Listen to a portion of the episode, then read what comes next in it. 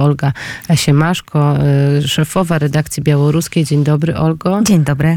No właśnie, y, odpowiedzmy i też panu posłowi, i też y, naszym słuchaczom, jak to jest, jeżeli chodzi o ten teren Białorusi, to zaangażowanie w to, w to wydarzenie, które miało miejsce.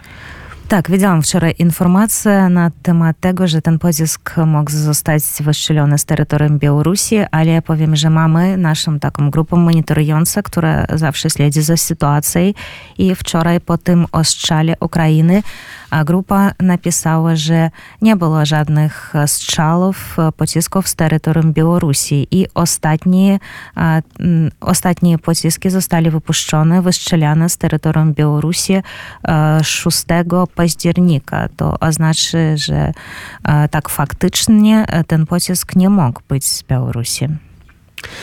A jak w ogóle komentowana jest ta cała sytuacja? Jakie komentarze są po stronie białoruskiej tego wydarzenia przy granicy?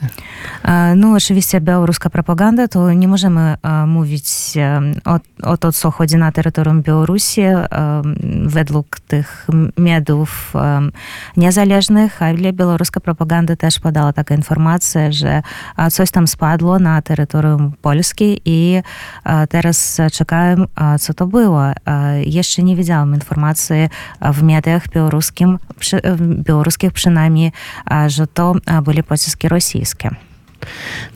Dużo więcej po godzinie 9. O 9.10 Olgo zapraszamy na twój program. Tak, mamy program o 9.10, który nazywa się Studium Białoruska, Białoruskie i będziemy mówić też na temat, na tematy Białorusi i jednym takim głównym tematem jest to, że wreszcie ma, znamy już datę początku procesu nad naszym dziennikarzem Andrzejem Potrzebutem.